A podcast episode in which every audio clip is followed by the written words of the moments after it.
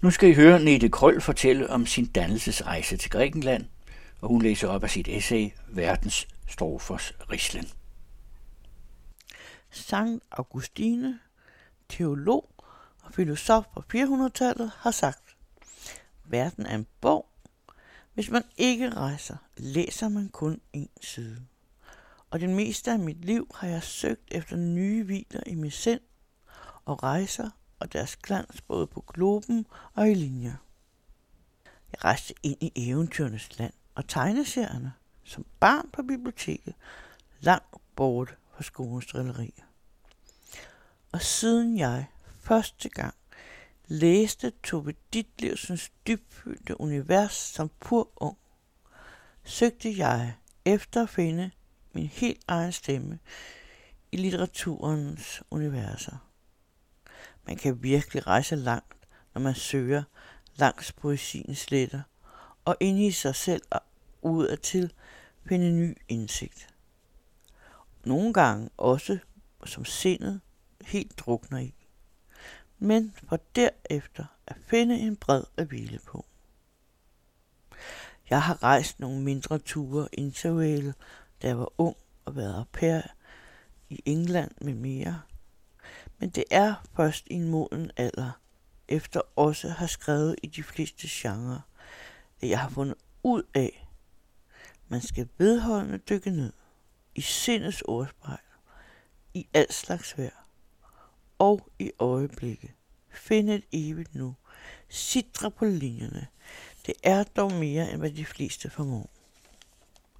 At mærke den sidrende glød, gjorde jeg først, da jeg kom til Athen, det danske institut. Og Valparaiso Foundation i Mallorca, Spanien, sommer 2023. At flyve ind over Athen en sen nattetime og se alle Athens lys, også gennem taxaen, er som at mærke alle mine barndoms eventyr fuldstændig overtage en sind. Athens lys i nat.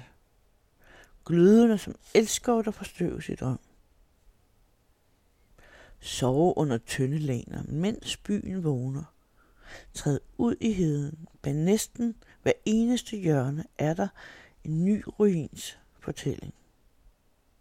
Og Akropolis tårner som Helenas skønhed.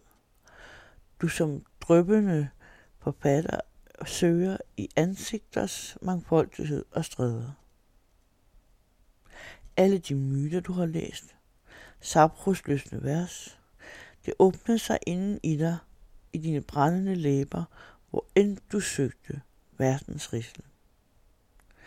Da du efter møje og besvær fik vandret op på Akropolis, så det fuldstændig vejret for dig. Udsigten over den evige stad, bjergene, søjlerne og solen, der skinnede, klarere end min huds drøbende visken kan beskrive. Som støvet af Akropolis strofer hører eventyr. Da jeg skulle ned igen, troede jeg, jeg skulle have en genvej. Men så ofte før blev det en kæmpe omvej. Men så så jeg stejle stræder med hvidkalkede huse, som jeg ville drømme og skrive i. Udsigter, man kunne fortabe sig i. Jeg har ingen stedsans. Kan dårligt læse et kort, eller finde ud af, hvilken vej det skal vende. Når jeg skulle et sted hen, undersøgte jeg det, også på Google Maps, men jeg måtte sande, at jeg i den grad var underlagt folks venlighed, eller mine egne vage idéer om, hvor jeg skulle hen. Men jeg gik ud i det med oprejst pande og kom frem til sidst. Jeg tror, det er godt i livet og i skrivningen kunst ikke at have et fastsat kort. Folk stræber efter det. Samfundet fordrer det. Det er som ville verden alligevel altid have en fast rute mod for eksempel karriere eller fast ejendom, og ofte en blind tro på teknologien.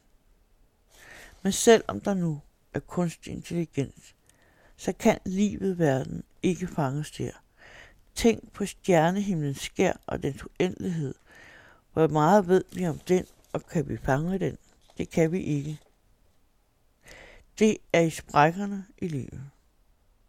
Tilfældighederne, hvor magien ofte opstår. Og hvor ofte hører man ikke, jeg mødte ham helt tilfældigt, om en persons livs kærlighed. Der er ingen garanti i tilværelsen. Og jeg har aldrig gået en lige vej. Men fuld af snirklede veje, og de til tider også har været hårde og meget sårige. Men for mig har skrivningen, kunsten, været hele. Her har jeg altid fundet forløsning på ting. Det er der, man kan fare vild, og man kan forsøge nye ting. Og alle forfatter kender det. Når teksten tager over, og man pludselig er et helt andet sted end ens første idé. Jeg ser det, som man stiller sig ud i det åbne i en æstetisk form, at man er hudløs. Så alle sanser, erindringer, øjeblikke, de læste flagrer samtidig. For mig er det at sanse vigtigt. En dag støvregnede det på mit tagvindue, og jeg gik ud og stod og mærkede de små rislende dråber. Og tænkte ved mig selv, hvordan kan jeg sætte ord på det? Det kan også ske for mig i mødet med folk. Man skal møde livet med oprigtighed, selvom man måske er naiv og skuffes. Når man er ude og rejse, er man mere åben. For mig var det som at åbne verden og livet på ny. Og jeg sugede stemningen fra stederne, folk jeg mødte, med alle mine sanser. Som et barns forundring. Og jeg mener, at man skal møde skriften med en barns forundring. For i forundringen kan nye tanker, strofer, åbne sig som et blomsterskær, der falder smukt med meget nye eksistentielle dråber af ord i stroferne. Som forfatter og kunstner er det vigtigt at være nysgerrig.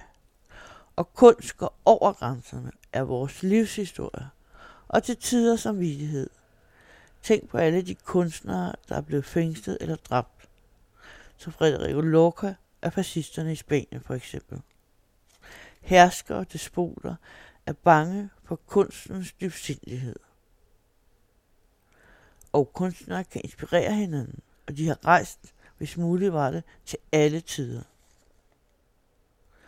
Van Gogh rejste først til Paris, blev en del af symbolisterne og impressionismen, men en virkelig udtryksfuld regnbue på let til følge. Så tog han til Art for at mærke lyset der. Malede blandt andet i Gauguins stol og stjernenatten inden sin meget triste endeligt.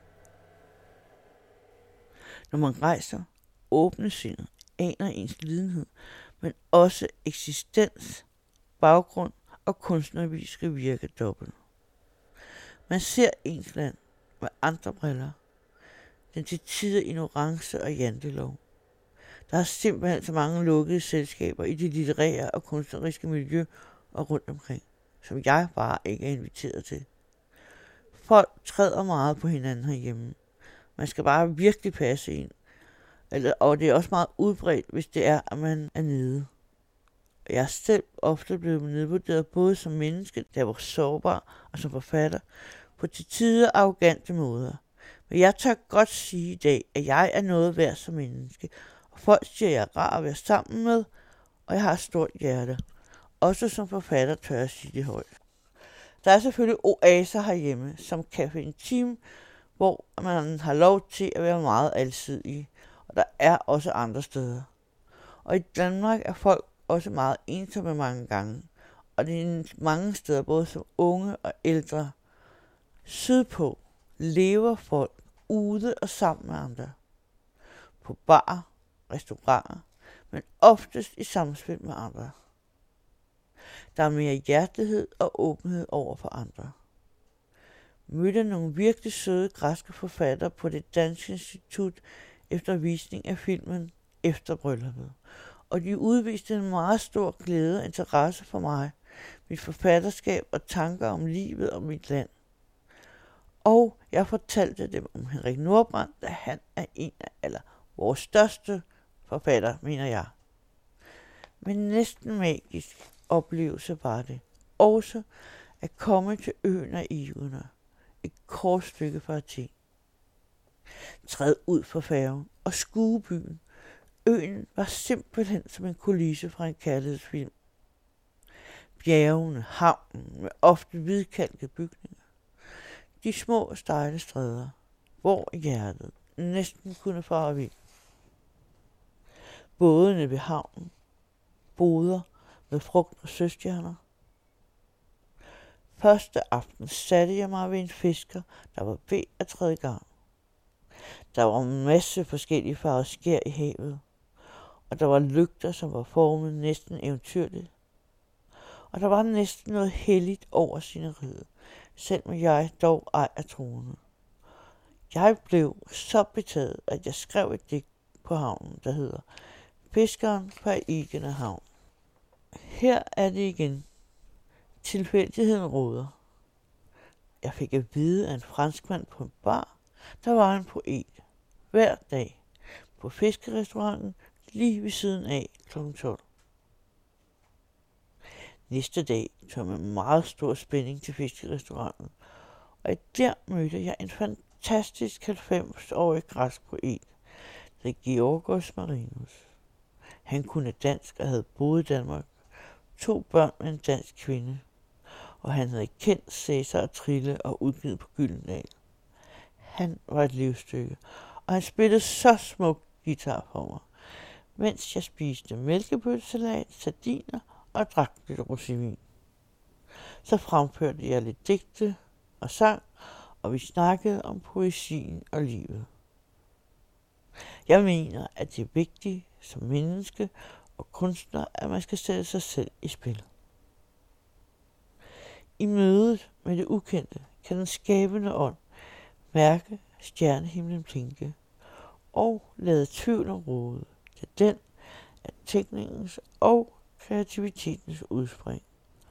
Og der mærke et åben nu, forme en notits af tiden. Det er i hvert fald det, jeg stræber efter i min digtsamling Hjertets rejsenotitser på min rejse. Betræder det Aladdin-blå havsbølgende nu. For i glans fra Helios møde det ukendte, der står ravner i poesiens hengivenhedsfodtrin, mens hjertet udfordrer papirets rytme. I hørte Nete Krølls essay Verdens strofers rislen.